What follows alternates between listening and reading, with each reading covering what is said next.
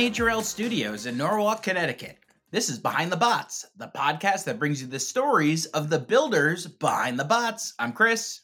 I'm Luke. I'm Lindsay. And I'm Kyle. And today on the podcast, our interview with Valkyrie Captain Lucy Du. We'll wrap up the show with this week's installment of Robots Around the World. If you like our show, please rate and review us on Apple Podcasts, Google Play, Stitcher, Spotify, TuneIn, Castbox, Player FM, and Podbean. You can follow us on Facebook at Behind the Bots and tell a friend. We really appreciate your support. Time for this week's combat robotics news. I have three news items for you today. First up, catch live robot combat this weekend in California, Washington State, Connecticut, and Australia. In Australia, they'll be fighting ant weights in a two day tournament this weekend in Wollongong. In California, Bellarmine College Prep, an elite private high school in Silicon Valley, is holding a Beetleweight tournament in uh, San Jose on Sunday.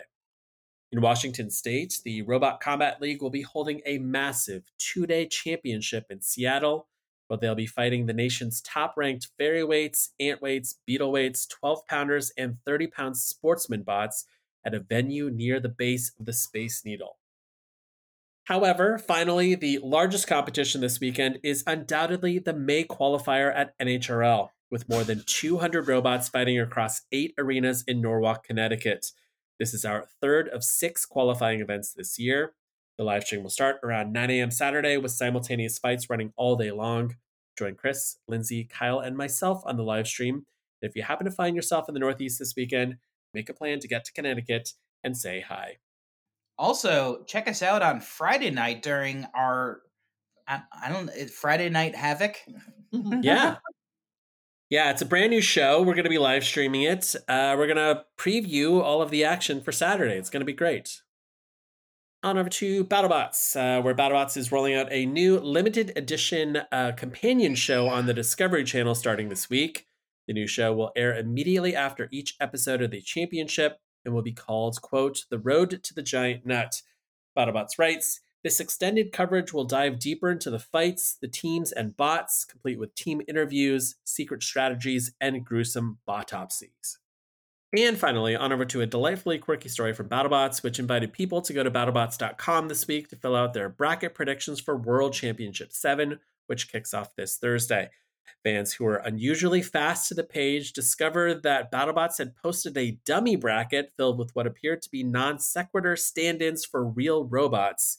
However, there was a little Easter egg for diehard fans of the most obscure BattleBots lore, with the words chicken versus apple and sausage versus beach appearing in the top left quadrant.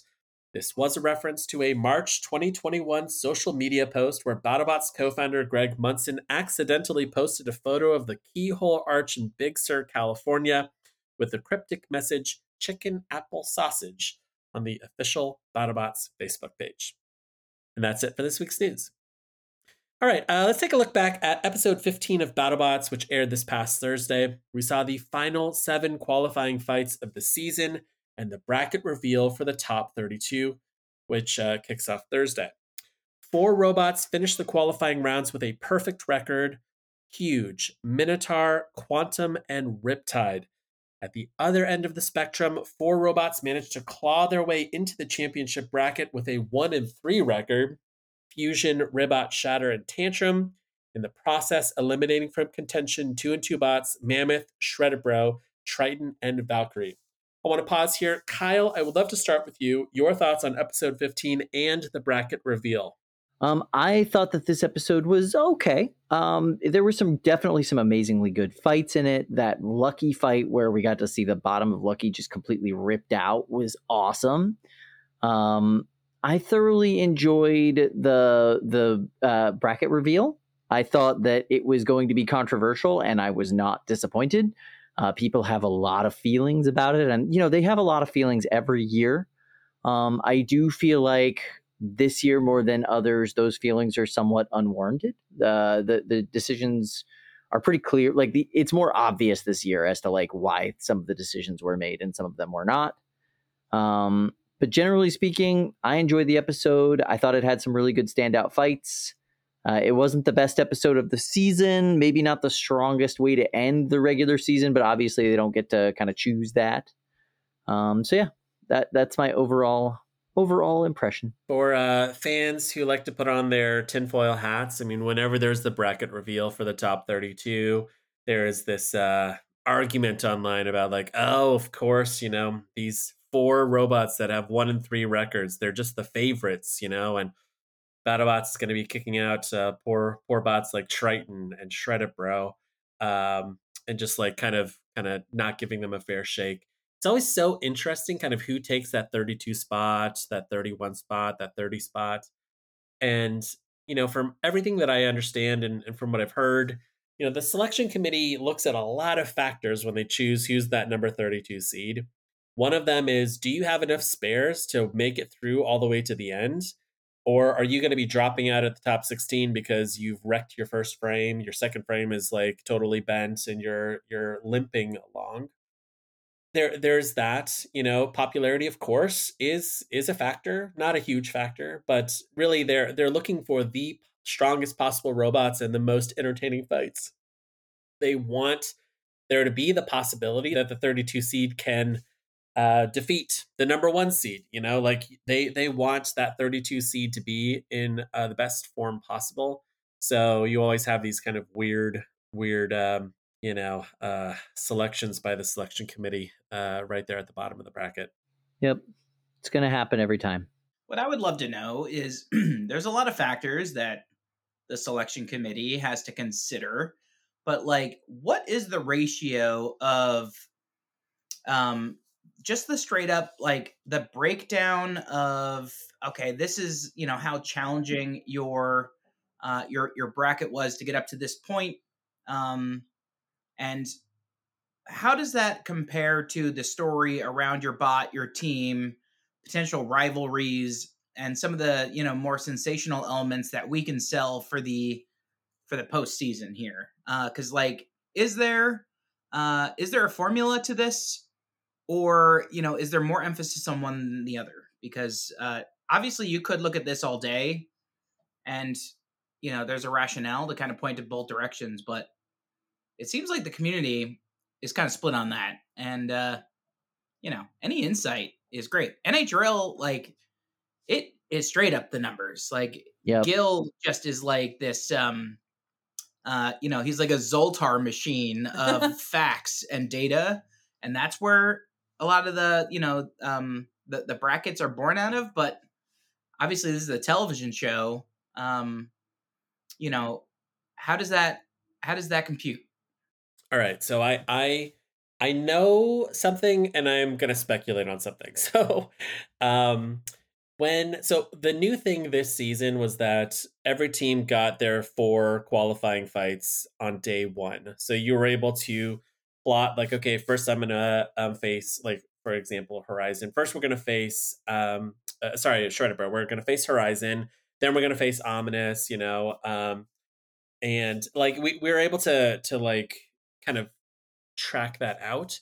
And when I walked around the pits, the builders I talked to said it's very clear that of these four, I have one of the four that I should win. Like I I'm favored to win. Just uh, rock paper scissors, and I have one that I'm favored to lose because you know I'm I'm meet, meeting my perfect counter. And then we have two where we're we're pretty evenly matched. Like the uh, the selection committee really feels like this is kind of the the level that we're at. You know, you, you look at say Shredded Bros schedule. Our schedule is not as difficult as other people's schedules. Um, and you take a look at you know Tantrum schedule. Tantrum had an incredibly difficult schedule. Um, so like there there is some of that matchmaking that's happening right at the start of the season. They they they will put you into a tier, basically, kind of a hidden tier. Um, and there there are robots that have weak schedules that just came out roaring out of the gate and just dominated all four of their fights. And um, for them, they they get bumped up into these kind of middle middle spots.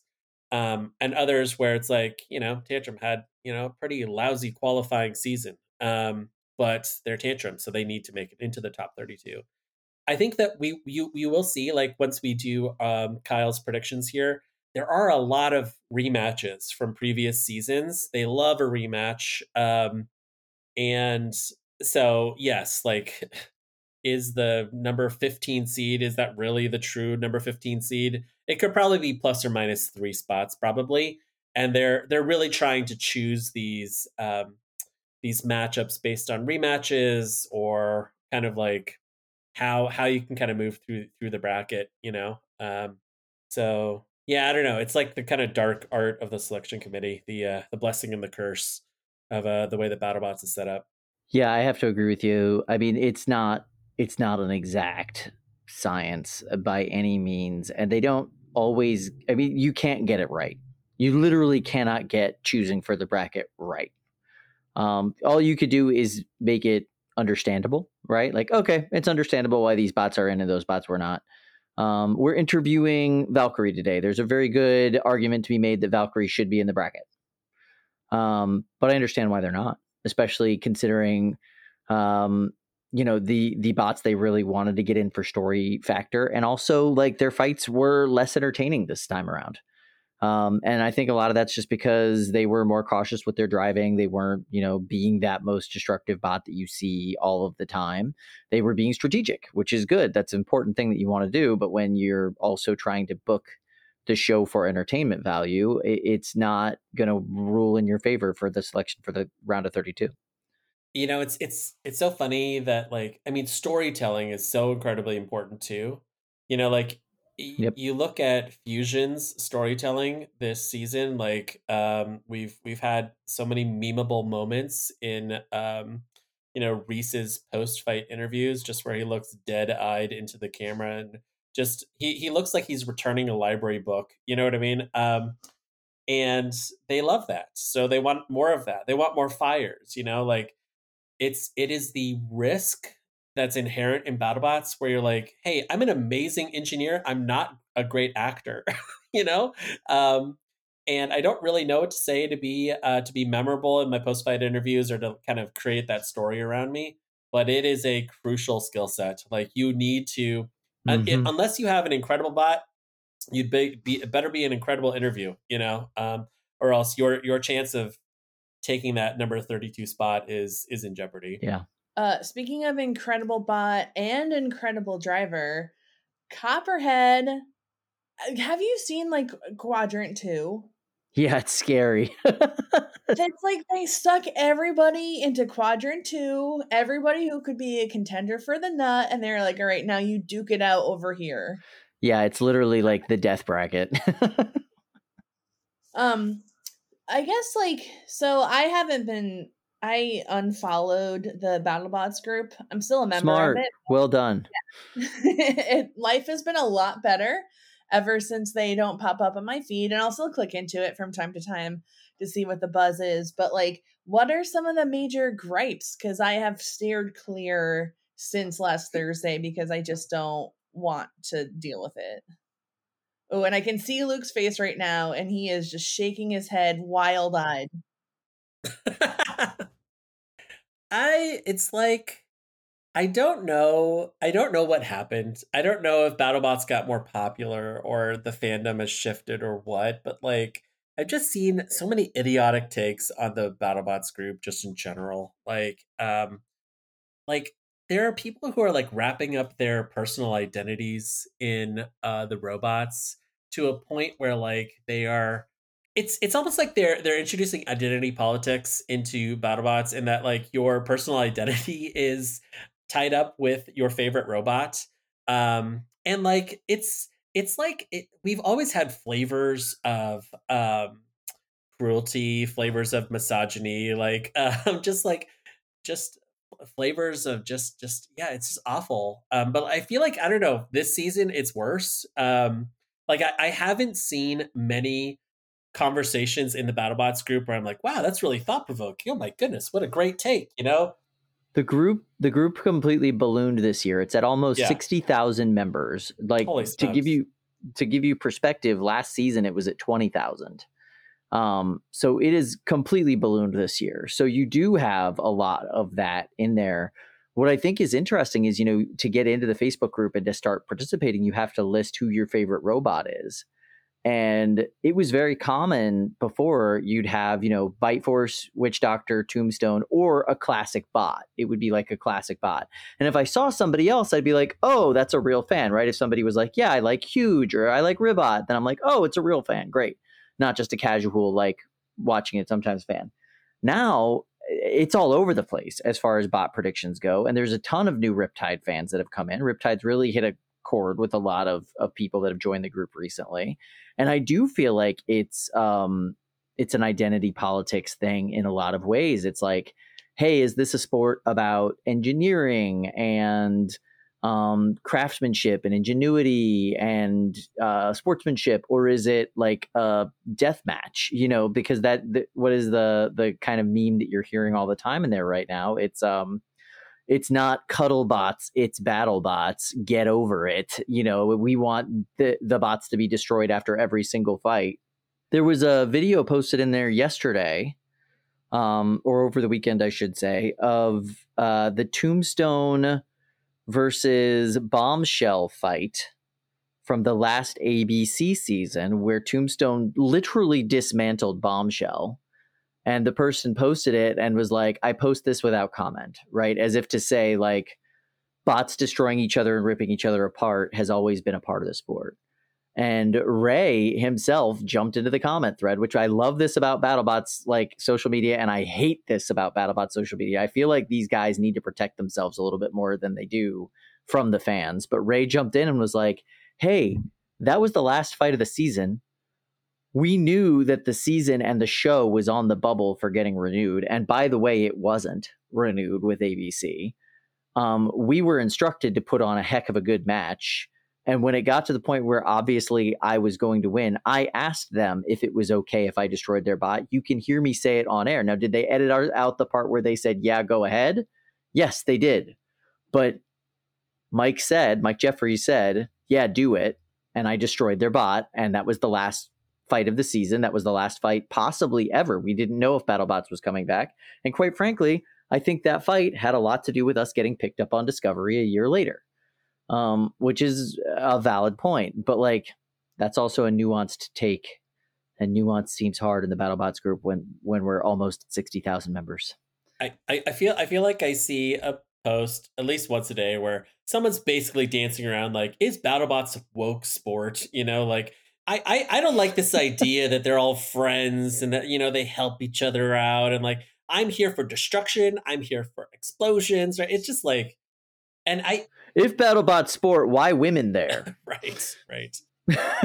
yeah, so I, I don't know. Like, but who knows? Uh, I, I agree with you, Lindsay. Every day, I, I think you know maybe I'm gonna maybe I'm gonna you know extract myself from this. I certainly don't comment ever. I mean, like there's there's not really great great nuanced discussion.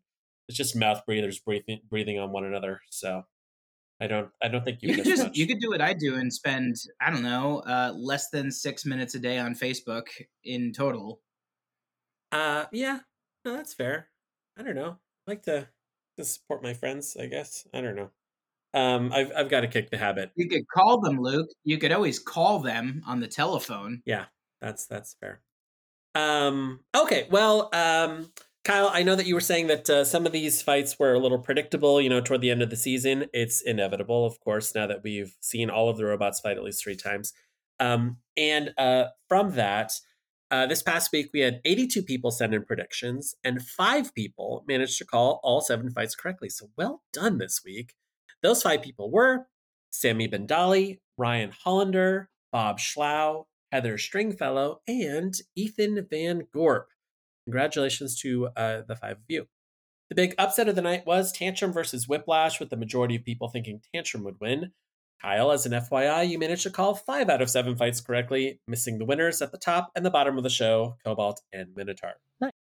Now, all right, let's get into uh, this week's predictions with our own Kyle Cross. And now, unfortunately, we don't know what order these fights are going to be aired in, so we're just going to go straight down the line. Starting with the number two seed Riptide versus the number 31 seed Shatter. This is a rematch from 2021 where Riptide achieved a KO in 69 seconds. Kyle, your prediction. Uh, this one pains me to say it, but it's going to be Riptide. I know Adam has a plan for Riptide, um, and I know it's a good plan. I just don't think it's enough. So, yes, Riptide's going to win this. Okay. Uh, on to the number three seed Witch Doctor versus the number 30 seed Jackpot. Oh, this is going to be a really fun fight. Uh, Witch Doctor is going to win it, but Jackpot is going to put on a really good show. Okay. Um, on to the number six seed Huge versus the number 27 seed Scorpios. Um, I do believe Huge is going to win this.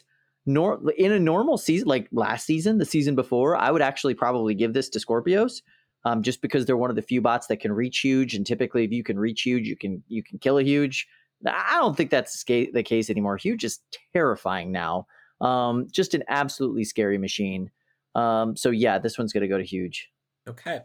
Uh, on to the number seven seed Endgame versus the number 26 seed Tantrum. This will be the third time that these spots have fought. They faced one another in 2021 and again in Sin City Slugfest the following year, where Endgame won both times. Kyle is going to be three times in a row. It's probably going to be three times in a row, yes. Um, Endgame's going to win this one. Uh, they're just, you know, Tantrum struggling a little bit this year. They get into the bracket based on pedigree and the fact that they were the champion last year. I, I don't think they would have made it in otherwise. Okay.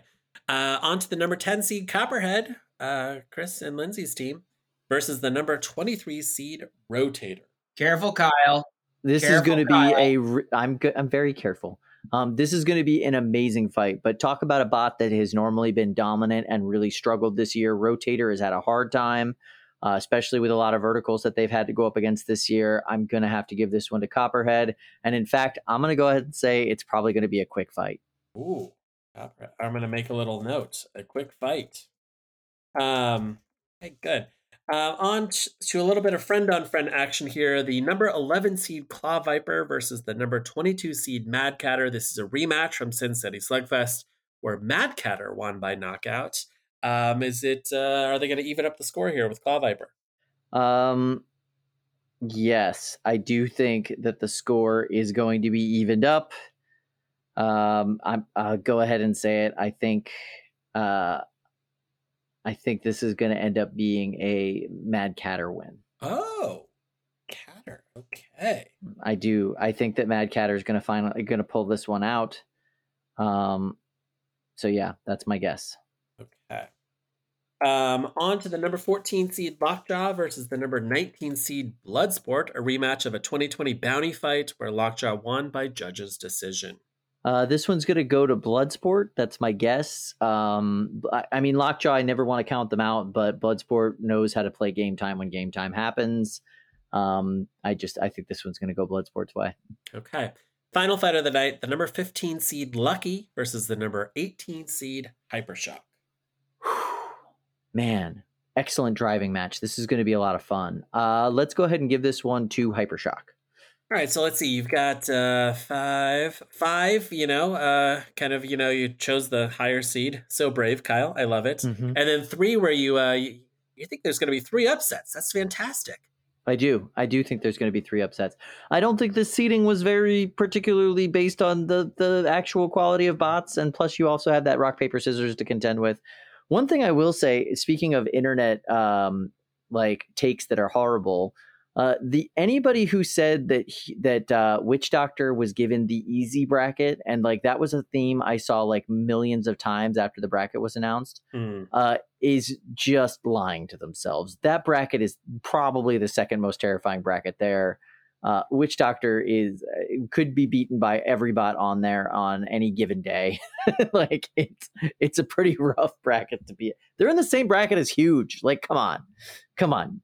Also, like when you're at the top of the list, like you're you're gonna be numerically the best bot in your bracket. You know what I mean? So like, uh, there's not many bots ranked higher than them that they could be like looped into a bracket with. Yeah, amen, amen. The uh, also like. Uh, uh, I think that even their low seed fight right at the beginning, right? Uh, they're they're going to struggle fighting Jeff Waters' team tomorrow, uh, like on the show. I think it's going to be rough. I think that's going to be a hard fight for them. Like that bot hits hard. Their weapon is much larger in diameter than Witch Doctors. They've got a great chance as far as that goes. Do I think they're going to win? No, but like they could. They could very easily win that fight, and I don't think it would be a shocking upset. I think it would be like, oh, good on them. That's great. You know, like it's um, it, it's such a weird thing. Witch Doctor wins because they're good. They don't win because people give them breaks. They don't win because uh, people favor them. They win because they bust their butts and their bot hits hard. Um, and they've had really rough seasons. You know, I think people really forget that they've had seasons where their weapon breaks every five seconds. It's it's never been an easy road for them. Hence, they've never walked out of there with the nut. Maybe this is their year. You know. I certainly hope so, Kyle. Um, now, all right. Uh, if you think you're smarter than a Kyle, go to our Facebook page to send us your predictions. Uh, and uh, yeah, we're going to kick off the round of 32. I'm so excited. Um, after the break, Kyle's interview with Lucy Du.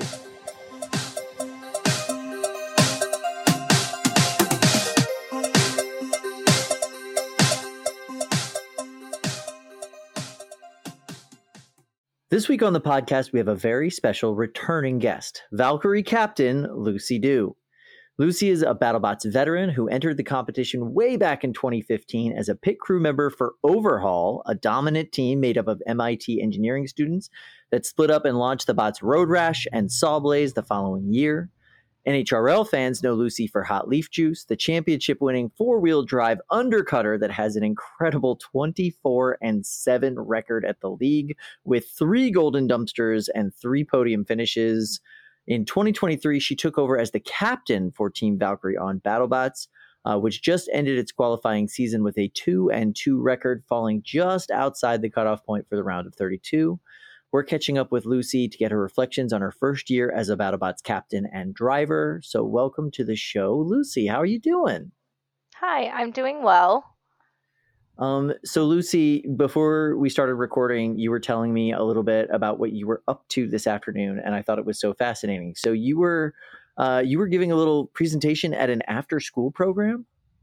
Yeah, um, it's an after school program run by a nonprofit called Innovators for Purpose. And it's a program that runs the after school program for underserved communities in near the Boston area.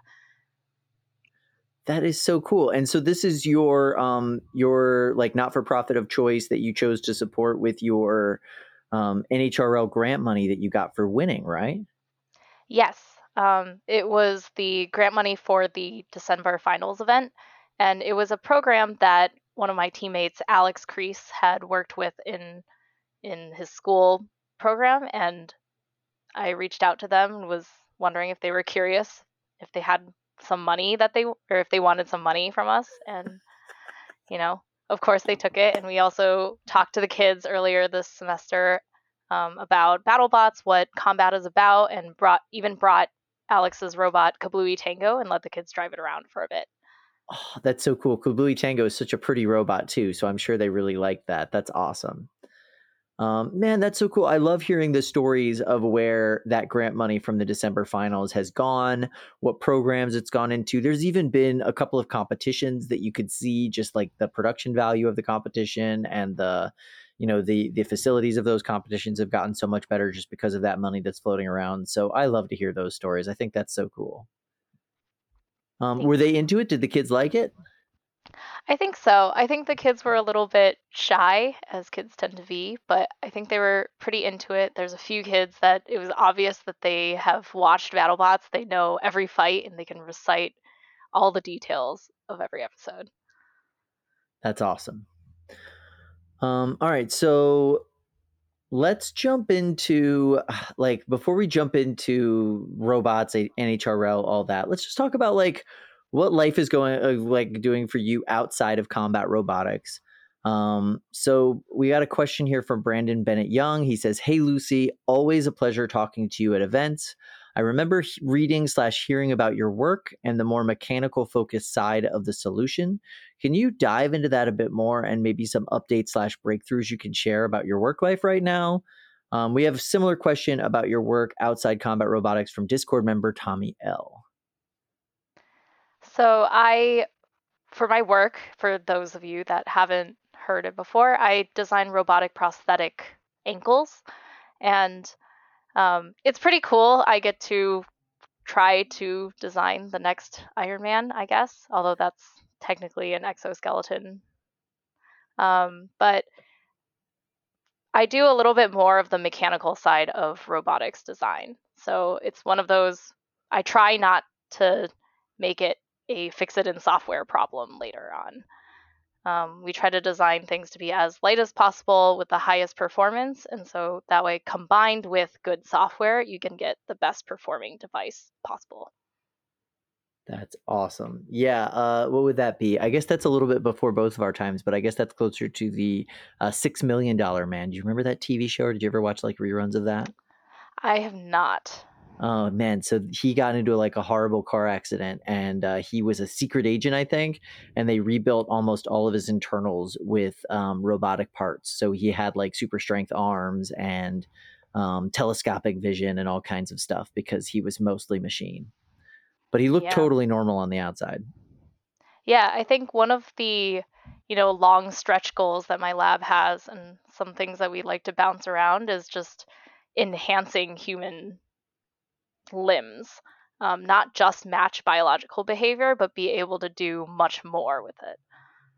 Uh, yeah, that sounds awesome. I mean, it's going to make sports really challenging in the future as far as like what's allowed and stuff. But uh, that would be cool.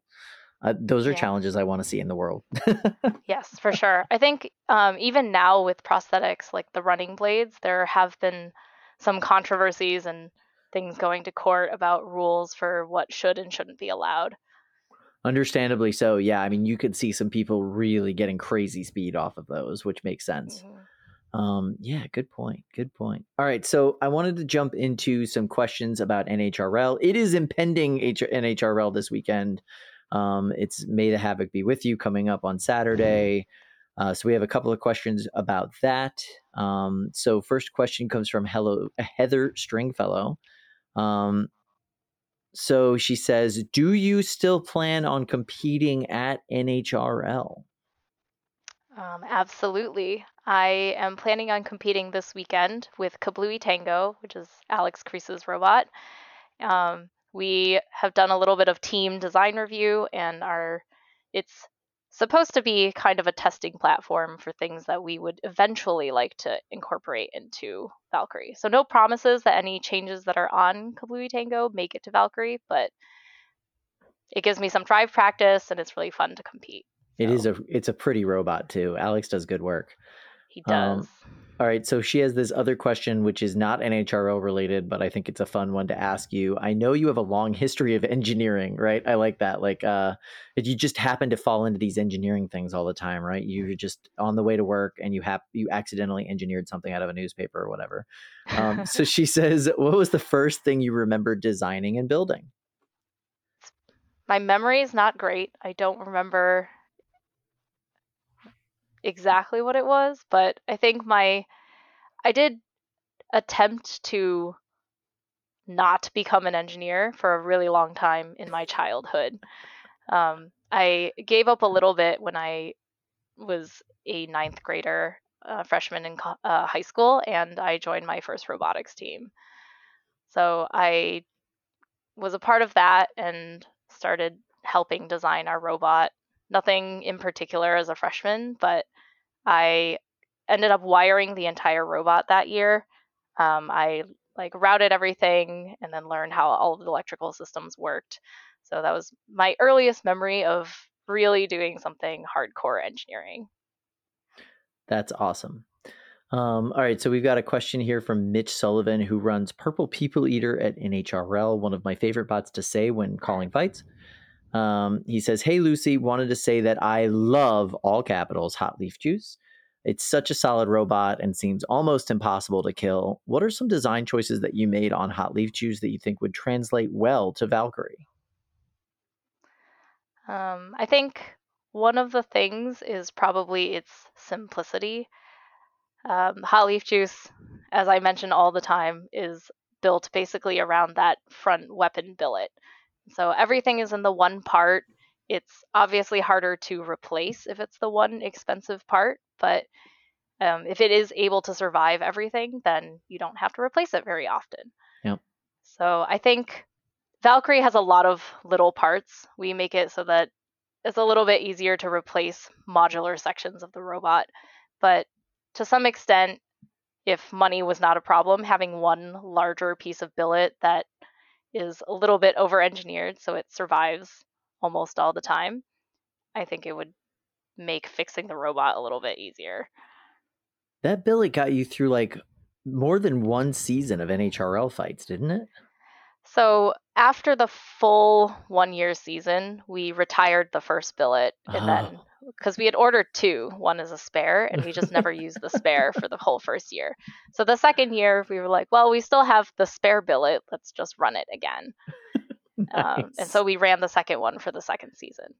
That's really cool. That's uh, quite a lot of bang for your buck there. I love that. Um, okay, the other question Mitch has, and I think this is more of a personal question. He says, uh, if you were to give any tips to new builders, what would it be? Don't be discouraged when your robot gets destroyed. It's part of the process, right?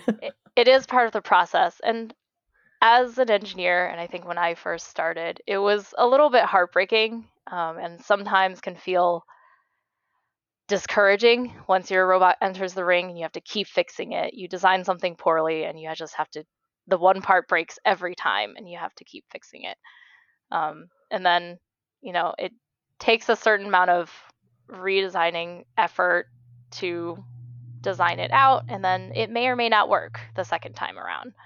Um, and that's okay. It's okay to try crazy ideas. It's okay for the ideas not to work and it's okay if your robot gets destroyed in the ring. That's how we learn. Yeah, that makes perfect sense. Um, all right, so our next question comes from Ryan Hunter. Ryan Hunter's been doing this thing lately where he's been asking Chat GPT to ask questions, which I think is so funny. Um, so I'm gonna ask one from him, and then I'll ask one from Chat GPT through his prompts.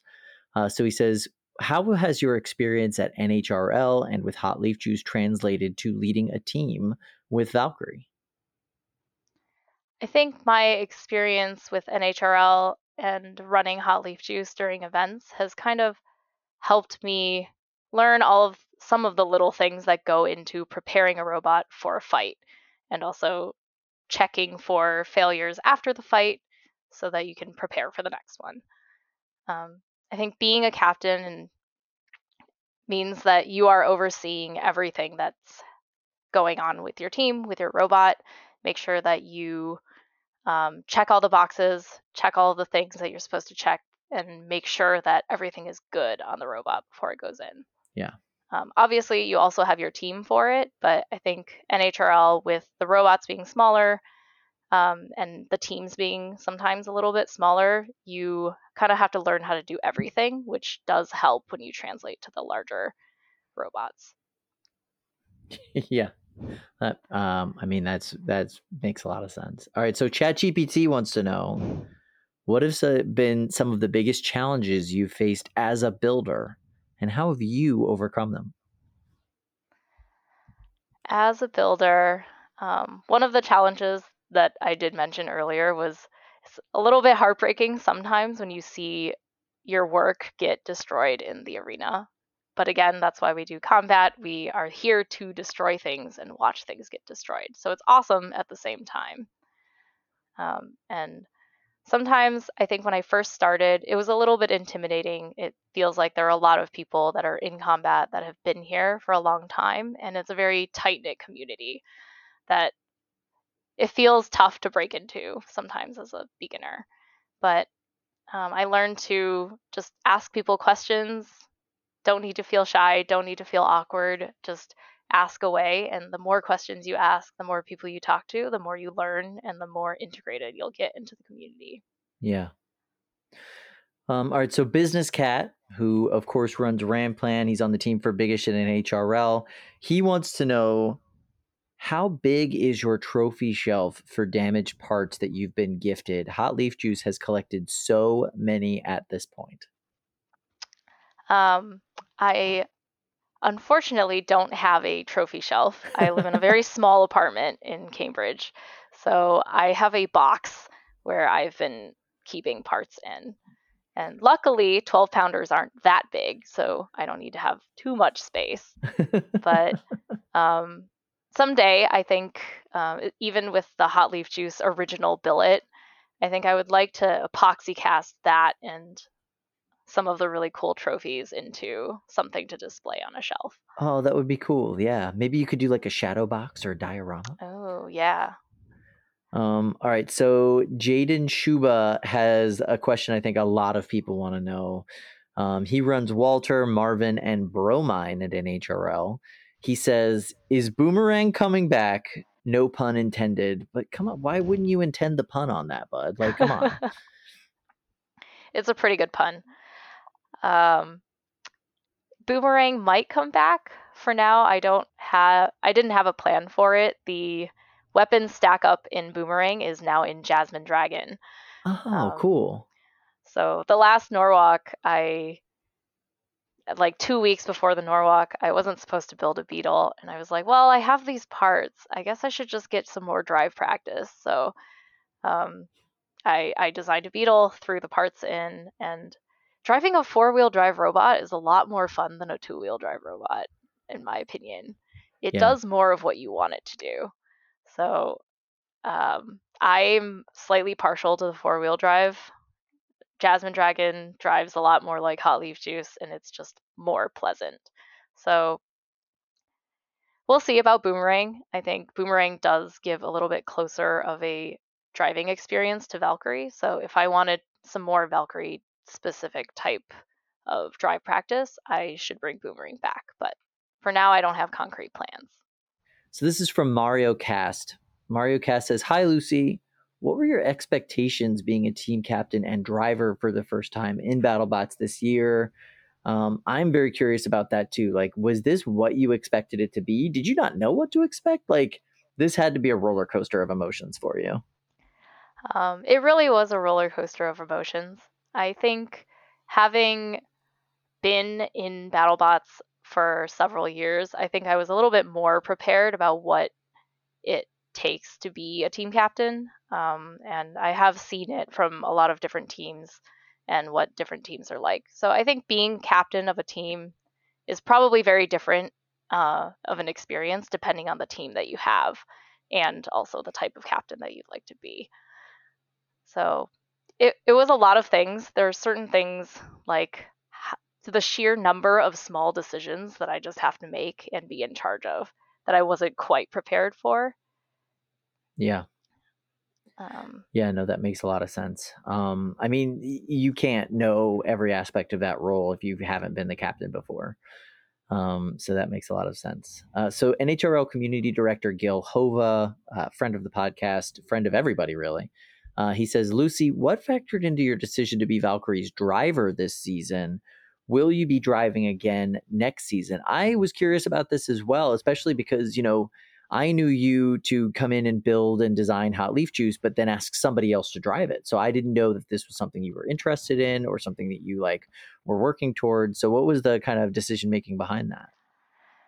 yeah. Um, when I first built Hot Leaf Juice, uh, the original plan was I, I didn't really want to drive. I was I loved building stuff, and I was just going to leave driving to the people that were well practiced and good at it. But um, as as I became captain of Valkyrie, I was talking to Alex, and we realized there are very few women that drive in BattleBots. Yes. And um, I realized that I was shying away from driving because I was afraid that I would be bad at it. And I'm trying this new thing where I do things to try to get better at them, even if I'm not good at it to start with. Because I think, especially combat driving, even if you're good at driving RC cars, it's a completely different type of driving. yeah. Sure, there's the muscle memory, but the decisions that you make, what you do during a fight, are very specific to combat robotics. And it's okay to not be good when you start out. And I think that it, you know, I wanted to be better at it. I wanted to be able to compete alongside with other people. And I think the more that I've driven, hopefully the better I'm getting and um, the more fun I'm actually able to have. Uh, and it's starting to balance out the stress of being in a fight. You've been driving a lot more at NHRL events as well. Not even you know just your robots, but um, you know Alex's robot.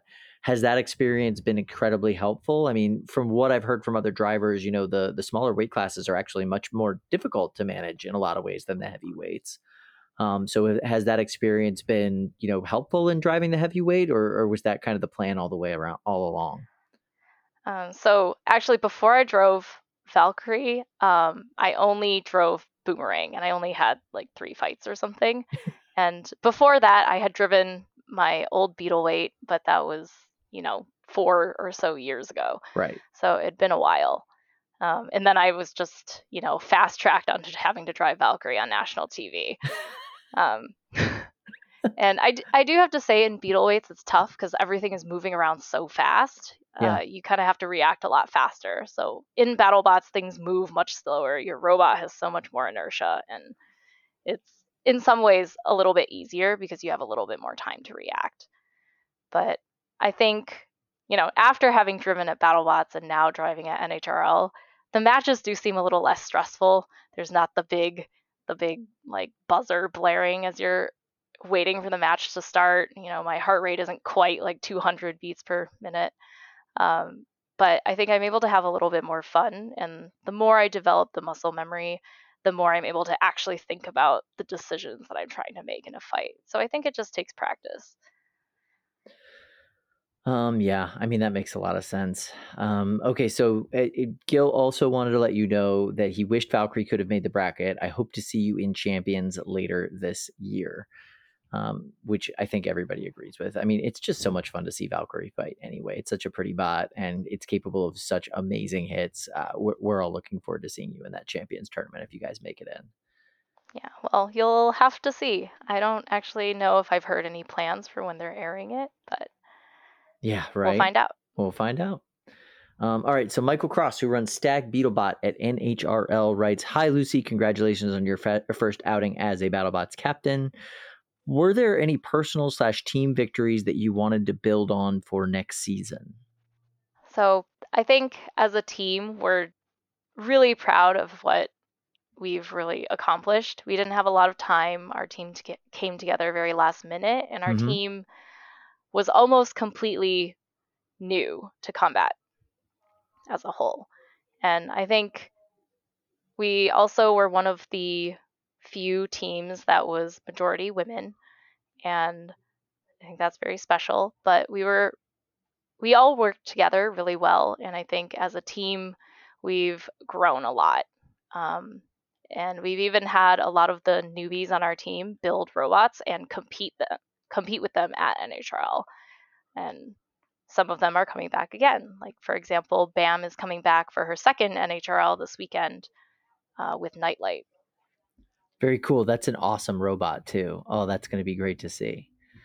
Um, all right, so Ryder Liangle has a really good series of questions, and I hope it it generates some good conversation here. So, what are some challenges of becoming both the captain of a of a uh, the captain and driver of a bot as difficult to deal with as Valkyrie? Right. Famously, we've heard from Fred Moore many many times like how difficult Valkyrie is to drive and handle and and kind of deal with on that heavyweight scale. Um, so, what were some challenges you had coming into those roles? Um, it, Fred and Leanne left a lot of big shoes to fill so yeah. I think one of the challenges has just been living up to everybody's expectations of Valkyrie and what they expected Valkyrie to drive like, to be like, um, to look like from the outside, and um, so that's that's a whole can of worms there. Um, like Fred said, Valkyrie was pretty bad to drive. I think it's a little bit it's special because the um, the weapon is on a live shaft. So, um, as I guess most of the undercutters are at the heavyweight class.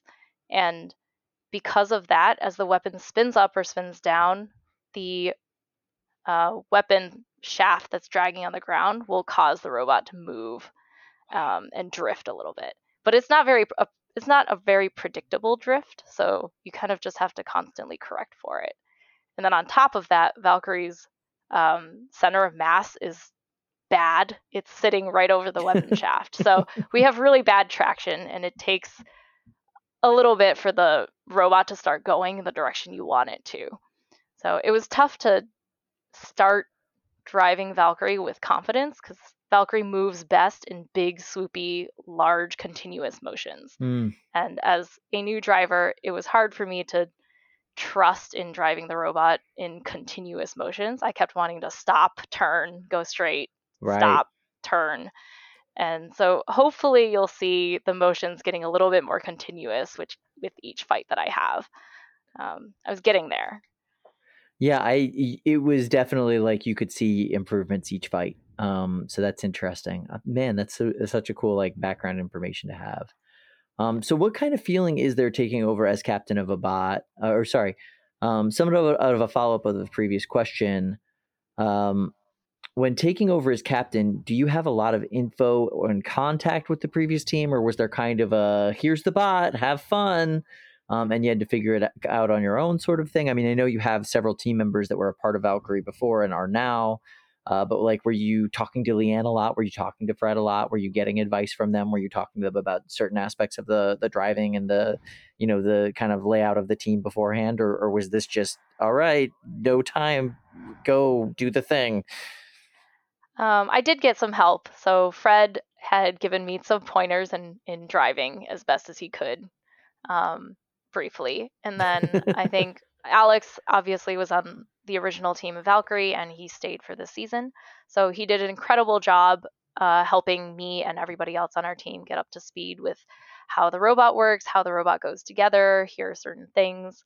Um, there are a few things that Fred was in charge of, and I had to ask Fred directly, but he was really great with uh, helping me out when I asked him for that.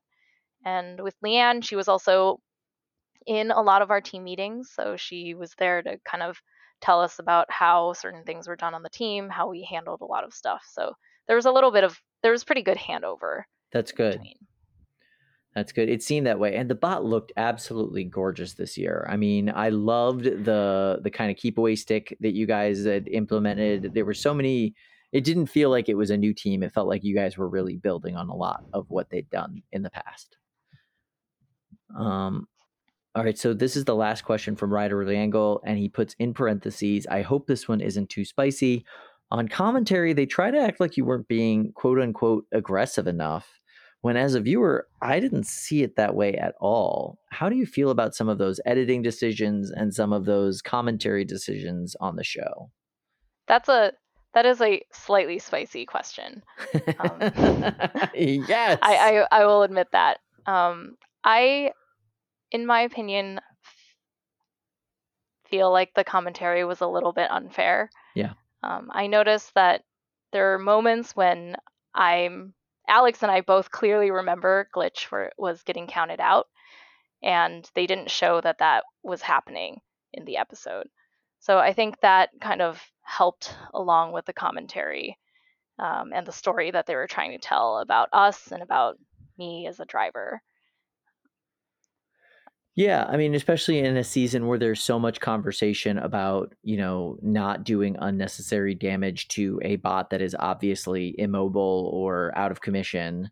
Um, that's clearly what you guys were doing. Like they were knocked out and you were waiting to see if they started moving again. Like that's you know, that's yeah. the considerate and kind uh, thing to do to fellow competitors and that's like what you're supposed to be doing according to the rules at that time period i felt like that was completely unfair to you guys Yeah, our team has since then had some discussions about whether we should be more aggressive and try to hit our opponent more, but most of the time, you know, everybody puts a lot of time and money and energy, emotional energy into the robots. And sure if they don't want to take the hit, um, you know, if they want to keep going, then that's totally up to them, and the drivers can, during the middle of the fight, kind of figure that out. yep But if not, or if they're getting counted out, I feel like it, it's not really necessary for that.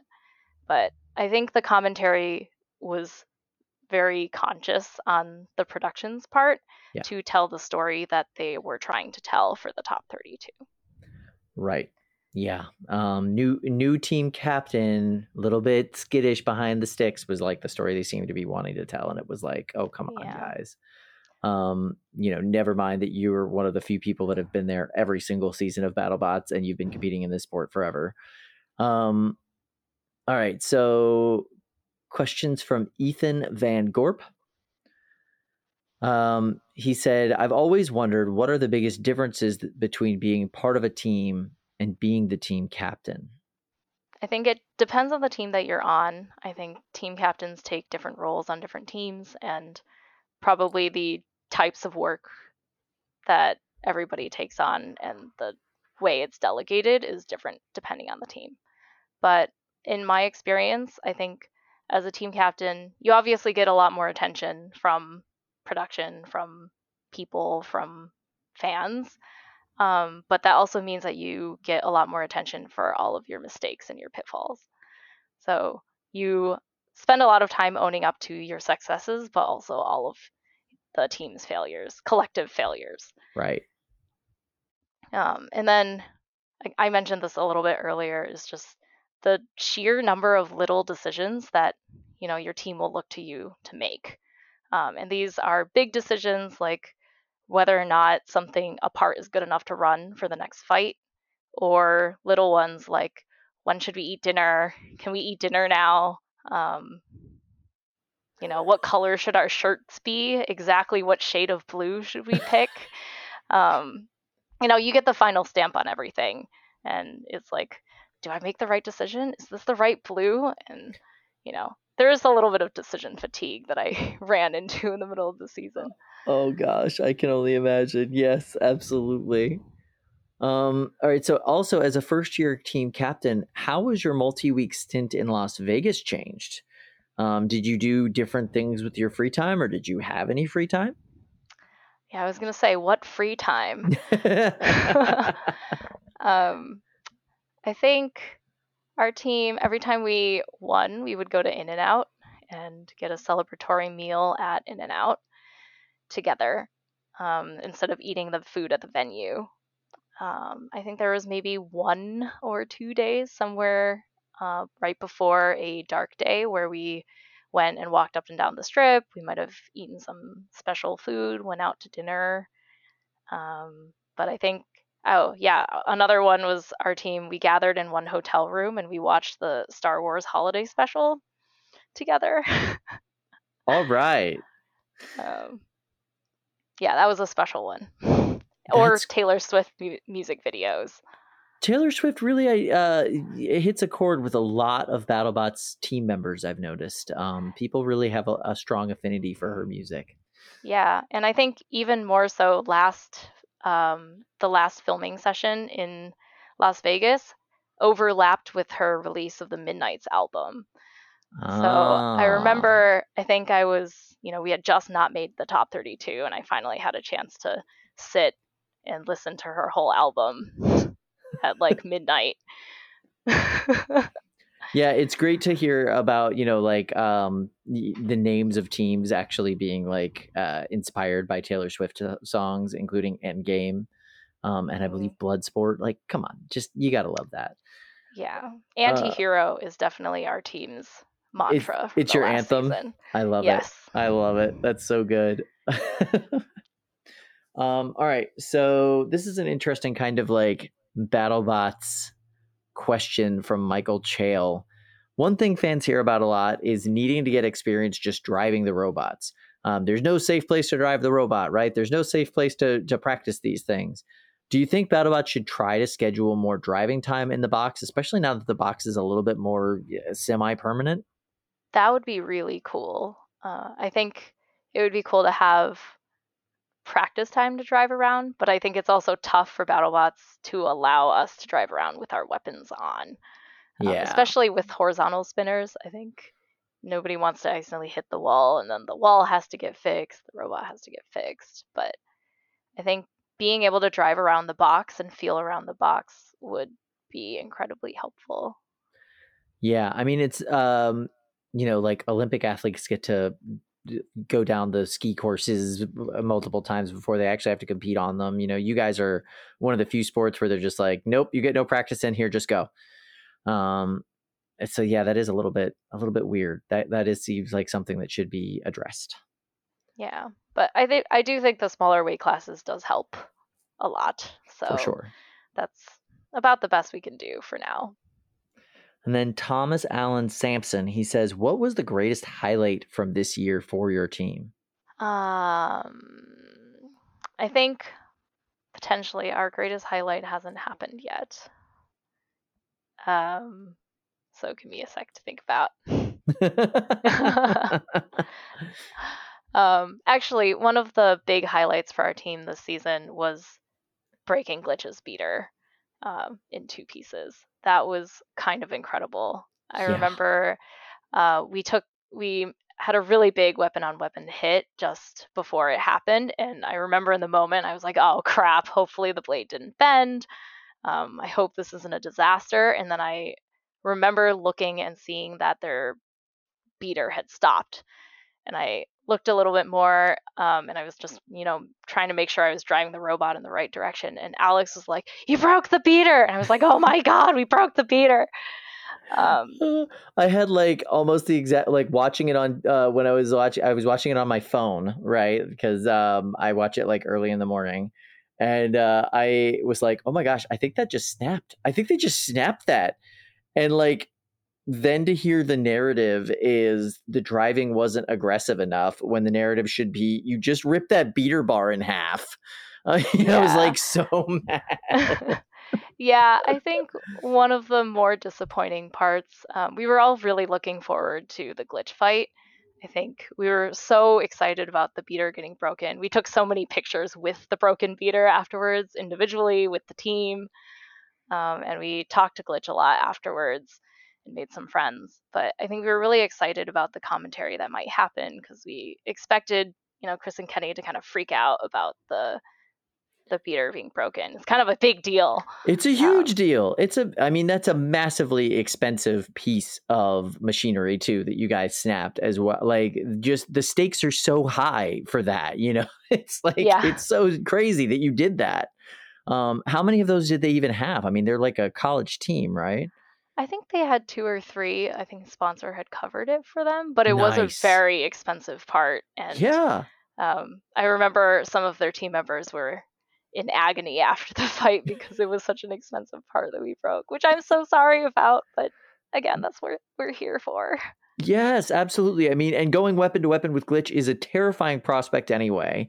To come out of that breaking their weapon is like the coolest thing ever. It's the best outcome possible. Yeah.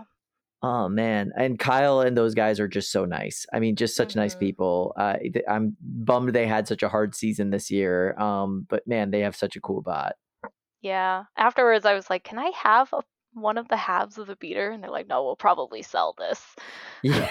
So I was a little disappointed, but you know, Talk about trophy collecting. I love that. would be the Uh, perfect one. You you would have to get a shelf put up in your apartment for that though. I would. I think I would epoxy cast it and put it right next to the hot leaf juice billet. Yes, that would be awesome. All right, so um we've got some some design and strategy questions for you. Uh, This is um specific to Valkyrie, but I think it goes to undercutters in general. This is from Andrew Lynch. What exactly is the strategy for an undercutter? It seems like it's just go for the wheels, but is there more to it than that? So like let's just give you a hypothetical. So you're going in there, you're going to face uh, you know, your standard four wheel drive vertical spinner bot, and you know what configuration you need to put on to defend yourself the best. But what are you aiming for? What are you working towards to take them out? Um, so wheels are obviously nice, but because a lot of people protect their wheels from the front, it's difficult. It's in practice difficult to actually drive around a robot and hit their wheels, even if they are exposed from the sides. Um, and even though that's like every time all the drivers get interviewed, the plan is always to like drive around the sides and hit the exposed wheels. it's not really that practical because Sure. most BattleBots drivers are good enough that they can at least point the front of your ro- their robot towards you. Um, so for us, I think beyond wheels, if we get wheels, that's great. Um, it's to kind of eat at the front of bottom edge of the wedge. Um, and if you can eat up some of that um, and you get a little bit more of a lip to hit on, you get a better chance of ripping off the wedge. And the lower edge kind of hopefully is a little bit less um, deflecty if you can catch the actual bottom edge of the wedge rather than the middle of the the whole sheet of now everyone has AR. Yeah, that makes a lot of sense. So a big part of it is like either ripping that wedge off or just kind of careening their whole bot off to the side if you can, just to give you like more options for hits or more options for attacks.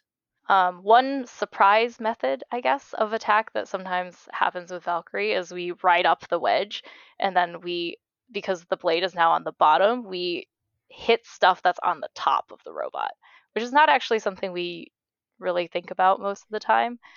Um, or if you're fighting a horizontal spinner, you kind of defend against. But it has happened where Valkyrie has actually made some pretty good hits on the top of a robot because it rode above the wedge.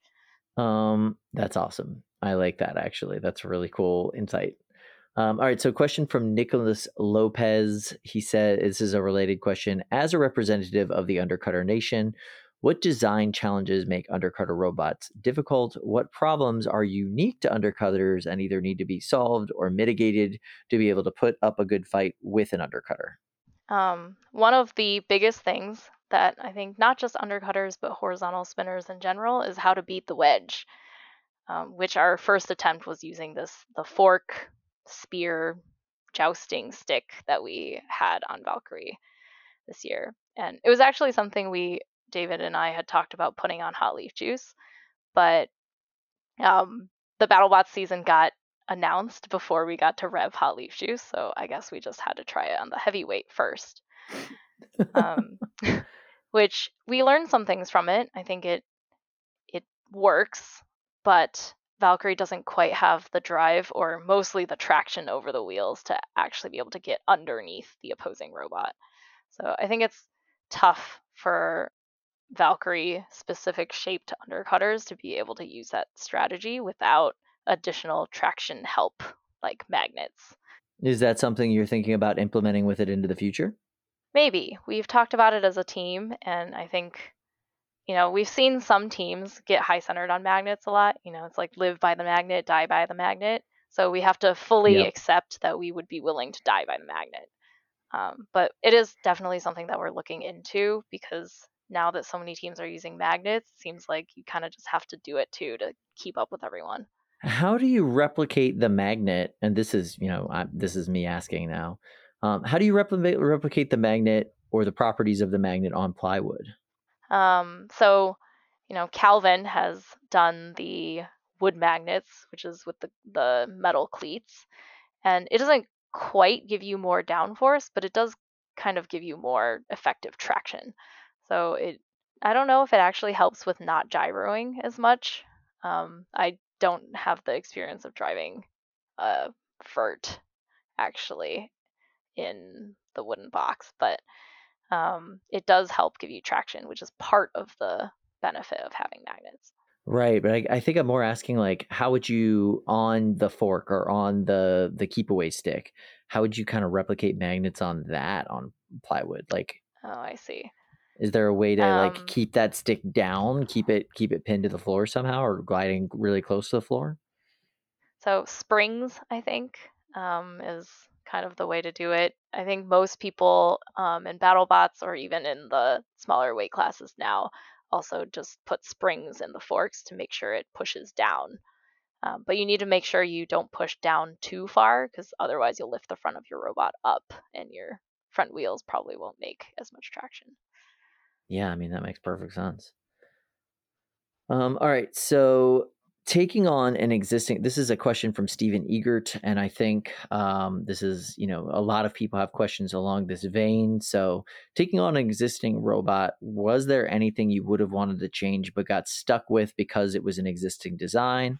And if so, what would your version of Valkyrie be like if you were designing it from scratch, besides making a heavyweight hot leaf juice, of course? Um what what would you kind of like make modifications on on this bot now that it's now that she's all yours I, I did get stuck with certain things of Valkyrie that were inherited because of the sh- quick turnaround season that we had. Um, Sure. I did end up changing up the weapon module completely because I know Valkyrie has always struggled to find a motor controller that would be able to power the weapon and the motor that they chose. Um, but it was tough because I had talked to Fred and he was like, "Well, Valkyrie is just designed around this weapon motor that we chose, and I now had to find a different solution to fit other weapon motors in it."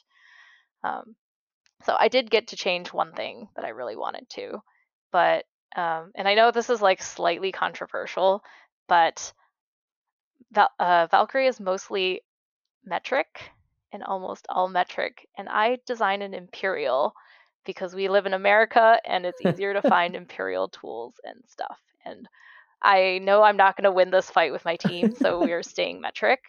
But um, a small thing I would have changed is I, I probably would have made Valkyrie Imperial You're just better at dividing by 12 than 10. Is that really what it all comes down to? or 16. um, no, I think it's it's just I'm just used to that. I'm I grew up using mostly Imperial stuff. Same. Um, Yep. So, um, but one of the another thing that we inherited was that um, because different members of the old Team Valkyrie use different CAD packages, uh, there's not actually a complete CAD model of Valkyrie of the current existing Valkyrie anywhere. Um, everybody has like different portions of the CAD, and then they would import it, or they would export it as a step file, and then Alex would put it into a Fusion CAD model.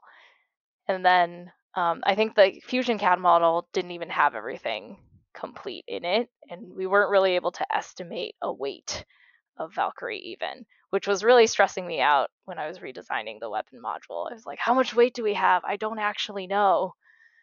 Um, wow. one thing that we're really trying to do this year is select one single CAD software that everybody needs to switch to. And we will fully design the robot in the one CAD package. So we have a complete clean CAD somewhere. Wow. Okay. Yeah. All right. So uh, this is a Thomas Allen Sampson question. Other than experimenting with ground game slash forks and obviously this weapon module change, were there any other changes that you guys made to Valkyrie this season? Um, we changed the weapon shaft to titanium um, for two of the three Valkyries uh, because we wanted. So after the hypershock fight um, that broke the shaft and sheared it, we were like, well, maybe steel isn't the way. Is it maybe not springy enough? And having talked to Rotator and also Rabat, we found that they also use titanium shafts. So we tried out using a titanium shaft this year. Um, and for the fights so far during the main season, they were fine. We ran into a slight problem in the Malice fight because we forgot to change the torque spec from when we were torquing in the bolts to hold the weapon on Hmm. from titanium to steel, or from steel to titanium. Right. So we accidentally over torqued the bolts um, before going into the fight, and then we were like, well, that's probably fine. And again, this is one of those like team captain made a decision. It was not the right decision. yeah. Um, and the all the threads ended up pulling out because we had over torqued them. So Listen, you made like 14 great decisions before that, though. So don't beat yourself up over it. yeah. Well, now we learn, you know, don't over torque your bolts. It's very important. So, lesson for everyone out there. Make Yeah. sure you double check your torque specs and all your material properties. Yep, absolutely. Oh man, that's really funny. All right, so NHRL builder and Mammoth team member Brandon Bennett Young writes, as a fellow horizontal builder, what do you think the future of horizontals will be, particularly in the 12s and 30 pound weight classes? As very thick bars continue to bend thinner, more cutting blades, is there a certain design change or strategy that comes to mind as far as the future of the that genre? What do you think?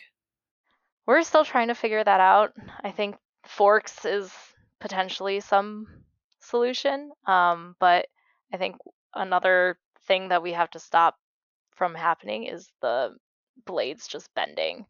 So there was actually a hot leaf juice blade that we had made and did not run yet. Um, that is just a little bit smaller diameter, and um, is thicker so that we can use it against the vertical spinners and hopefully they won't quite get bent as bad. Because Prometa has definitely bent Hot Leaf Juice's blade. Yeah. Really, really bad. I think it was at least like three quarter of an inch bent upwards.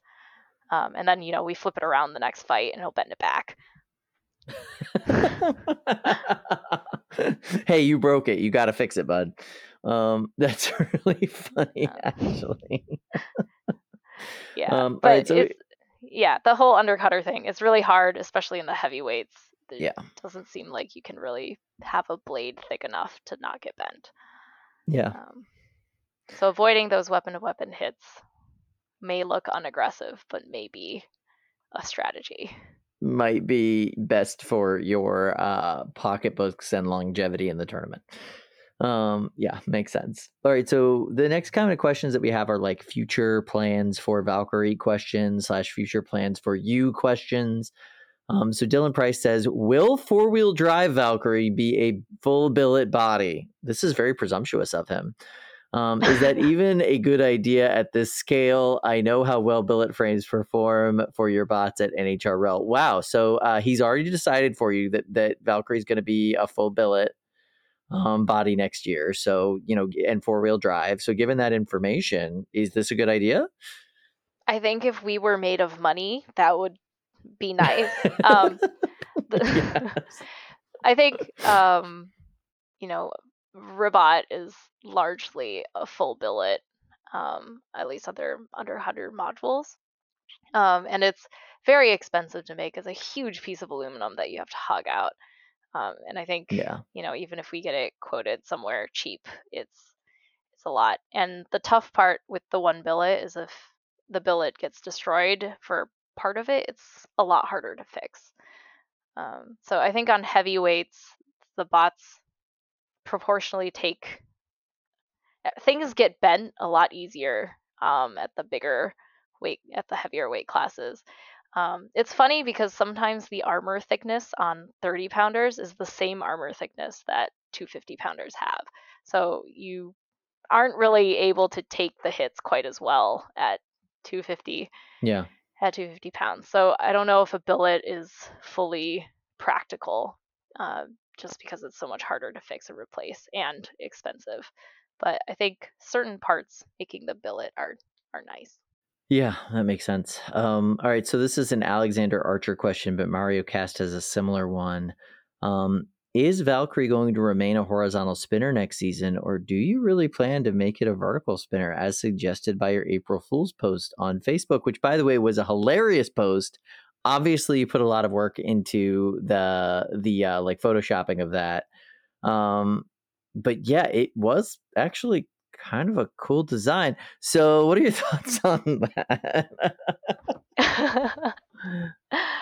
um, so I think on Team Valkyrie, you know, every meeting we have, we kind of joke about turning into a vert.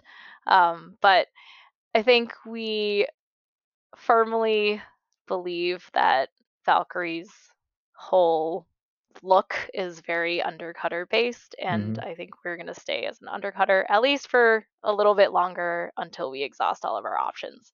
I think Valkyrie, the design, and even the bot from last year has a lot more to show than we were able to. So we we will stick for undercutter for a little bit longer. Um, Alexander's next question is Do you plan to remain Valkyrie's captain and driver for the foreseeable future?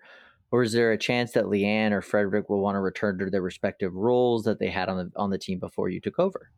Um, I believe at least for the next season, I will still be captain and driver. Very cool. Um, do you guys plan on doing any practice driving for Valkyrie at Destructathon Proving Grounds this year? The Destructicrown, uh, Destructathon Proving Grounds is a little bit tough because we just live so far. Uh, they don't really cover the Yeah. costs of going there, so I don't think that we're really it's practical for us to go all the way over there to practice. Although it would be nice. Um, if we were more local to Las Vegas, we absolutely would.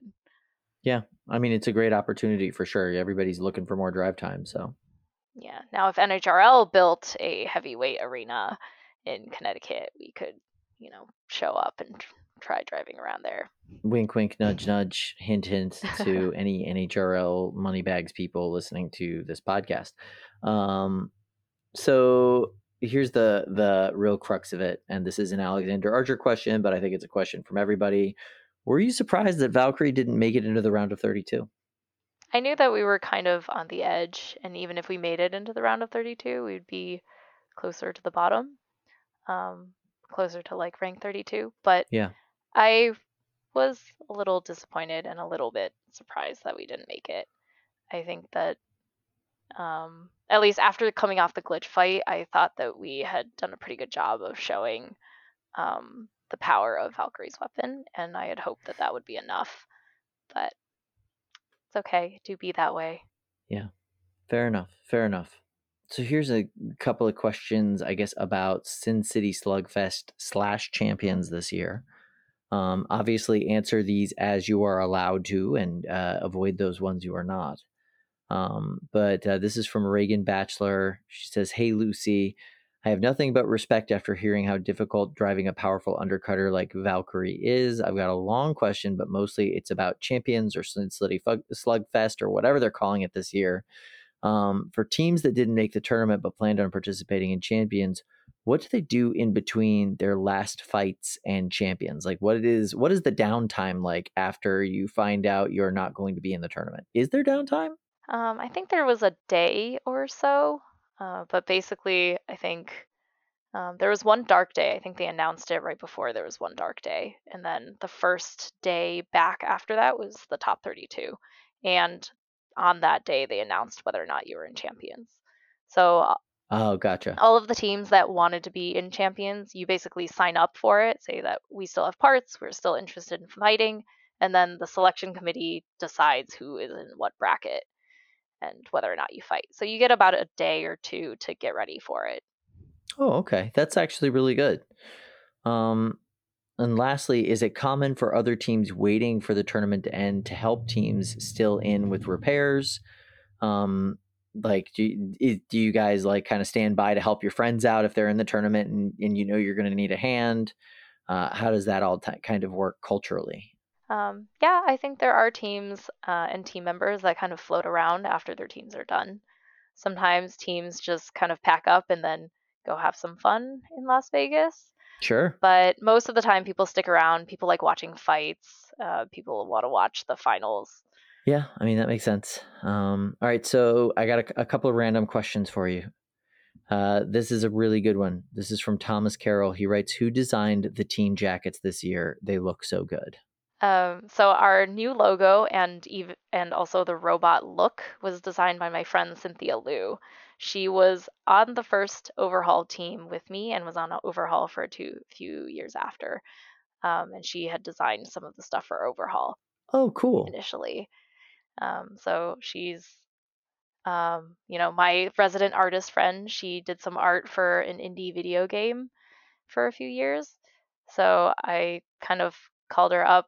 Alex and I were looking for a new, fresh rebranding of Valkyrie, and we are like, here are some themes that we like. Um, you know, go wild, keep with the color scheme, and that's what she came up with.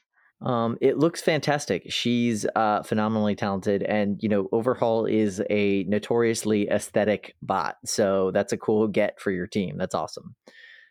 Um, all right, Ian Miller, who runs Quicksand Two, wants to know: Were there any rejected names for Valkyrie's various blades? You guys have the coolest names for your blades. Were there any names that you didn't go with? Um, not that I could think of. I'm not sure what they had in the past, but this year for Artemis, I think Alex had suggested Artemis. We kind of immediately loved the name.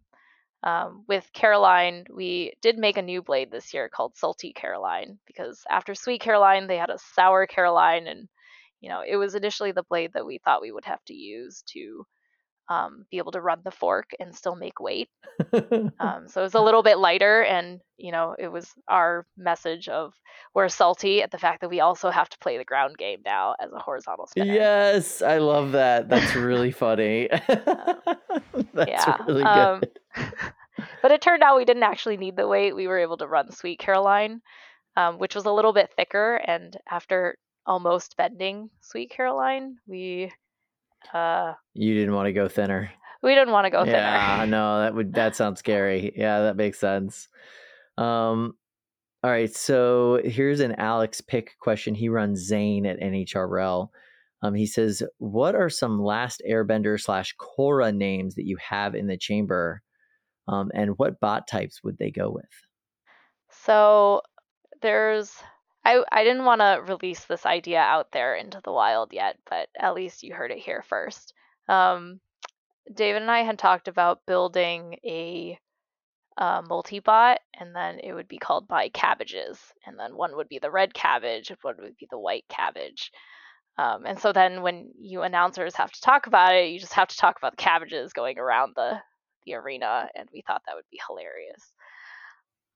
I love how many people name their bots just to embarrass us announcers. It's like one of my favorite things that happens. I've literally been practicing Helicobopto Chopter for the last week because they're in this next uh, this upcoming tournament. So, um, all right. So if you can make a new rule for BattleBots specifically to improve horizontal's chances, what it would it be? Uh, this is a question that we got from Brandon Bennett Young and Darren Gladstone. I don't. Well, this doesn't really improve, especially undercutters' lives, but it hi- is something that I have talked to the Bot Whisper about. How we think it would be so cool if BattleBots added terrain. It would completely change the game, and you can no longer play the ground game the same way. So we think that would be so cool and so new, but unfortunately, it means everybody has to redesign their robots. That's awesome. Um, yeah, I, I got a question from Mark Rennie, who's one half of the artist duo Eel Monkey Arts. They're the makers of the adorable Brett line of plushies. Um, so they say, Lucy, will you please sign our banner at Norwalk? If not, may I have um, may I have to name or may I have to name our first robot Cold Bean Sludge, and nobody wants that. I love that. Okay. Um find me at Norwalk and I absolutely will sign the banner. But I am I'm also okay if you name a robot after Cold Bean Sludge. I think that'd be hilarious. Yeah, I want to see that fight between Hot Leaf Juice and Cold Bean Sludge. Like that's that that needs to be a fight that happens like this season. Make it happen, guys. Yeah. Um, What kind of robot would Cold Bean Sludge be? obviously, it would have to be a overcutter.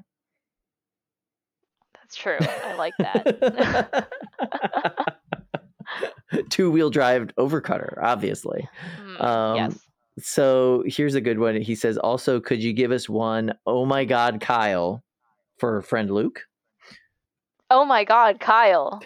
yes. Thank you so much.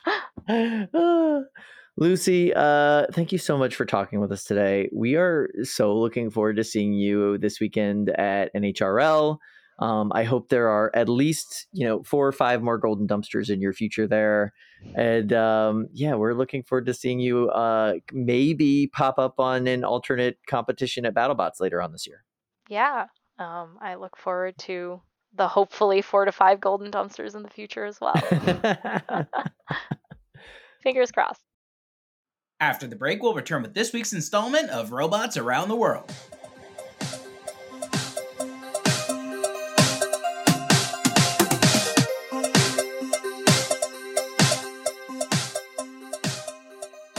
Welcome back from the break. Time for robots around the world. This week we're headed to the beach, finally, where researchers have designed a robot that moves like a seal, flopping itself around on land. I immediately think of uh, one of Chris's aunts uh, with that story. Wow. It's a real story. It's not just wow, Lindsay. but now, but now she doesn't need it. Now we can have a robot do it for her. Seals, uh, you may know, are incredibly graceful swimmers, and basically the opposite as soon as they get out of the water, blobbing around on the beach. yeah, and when you give them two Danishes after they're on a one day excursion from their cruise ship, yeah, they're not that good on land. A group of researchers in Chicago have built a robot that moves in a similar way, which they say allows it to move across terrain that would otherwise hinder wheeled robots. I I don't understand this robot. There is a video attached. Uh, I have not watched it. Should I watch it, Luke?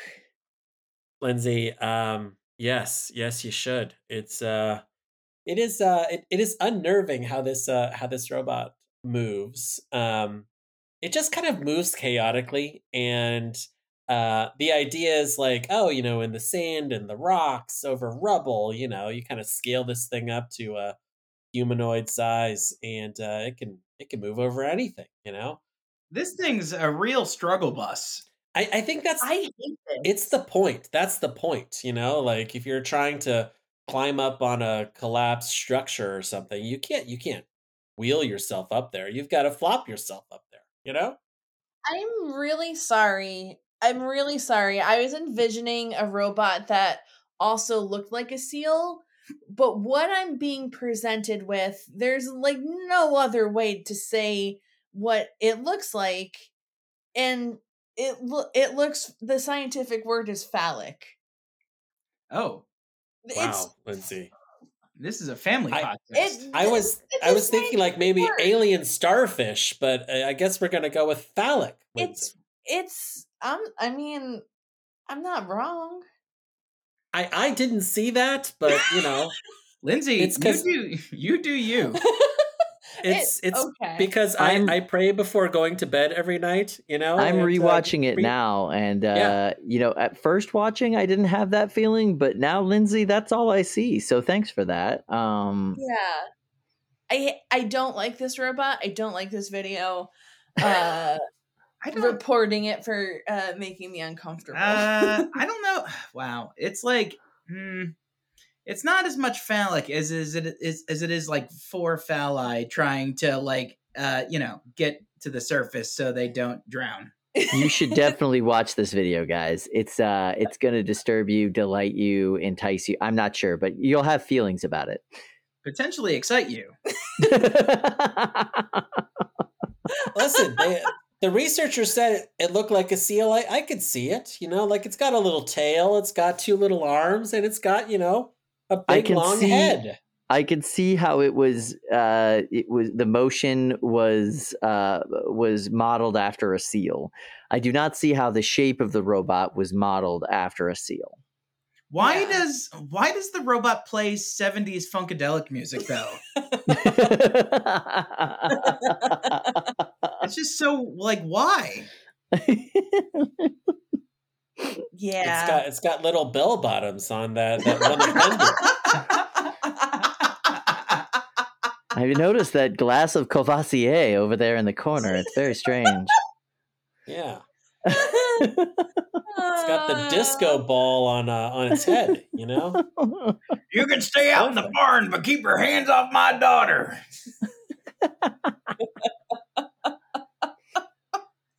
The- This is a serious robot. Okay, all right. We we could see So uh, we could see uh, you know search and rescue robots just flopping themselves all around, and you're gonna be so happy when this nine foot long seal like robot sticks its head I- into uh, you know Okay, I get it. Yeah, scale this thing up so it can drag my gigantic body through whatever spelunking activity I've been working on.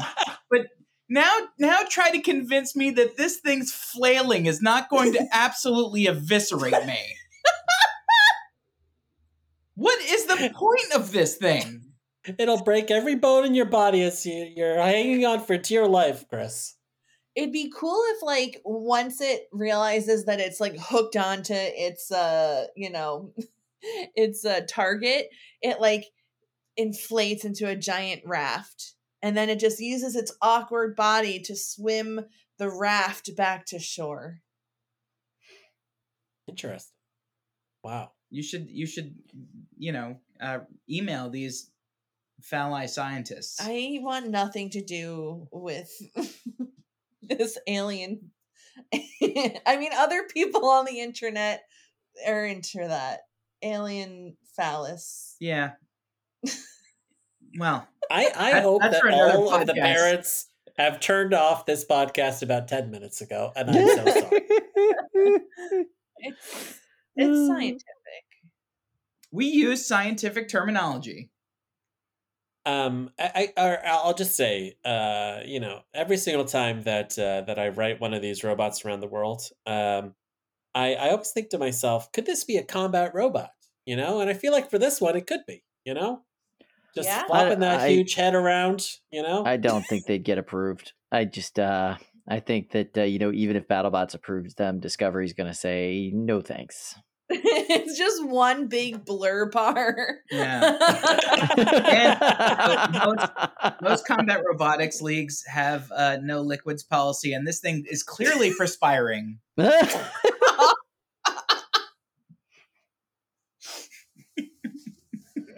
I'm sorry. I'm so sorry. oh gosh. Um, I think that this is probably a good time to call it. And that's about it for us today. We want to thank Nicole for making it through this last segment, especially. But as always, thank you for editing this week's episode. We love you, Nicole. And we'll be back in your feed next week with another mystery guest. We'll see you then, folks. Bye bye. Bye. Bye bye, everybody. Bye.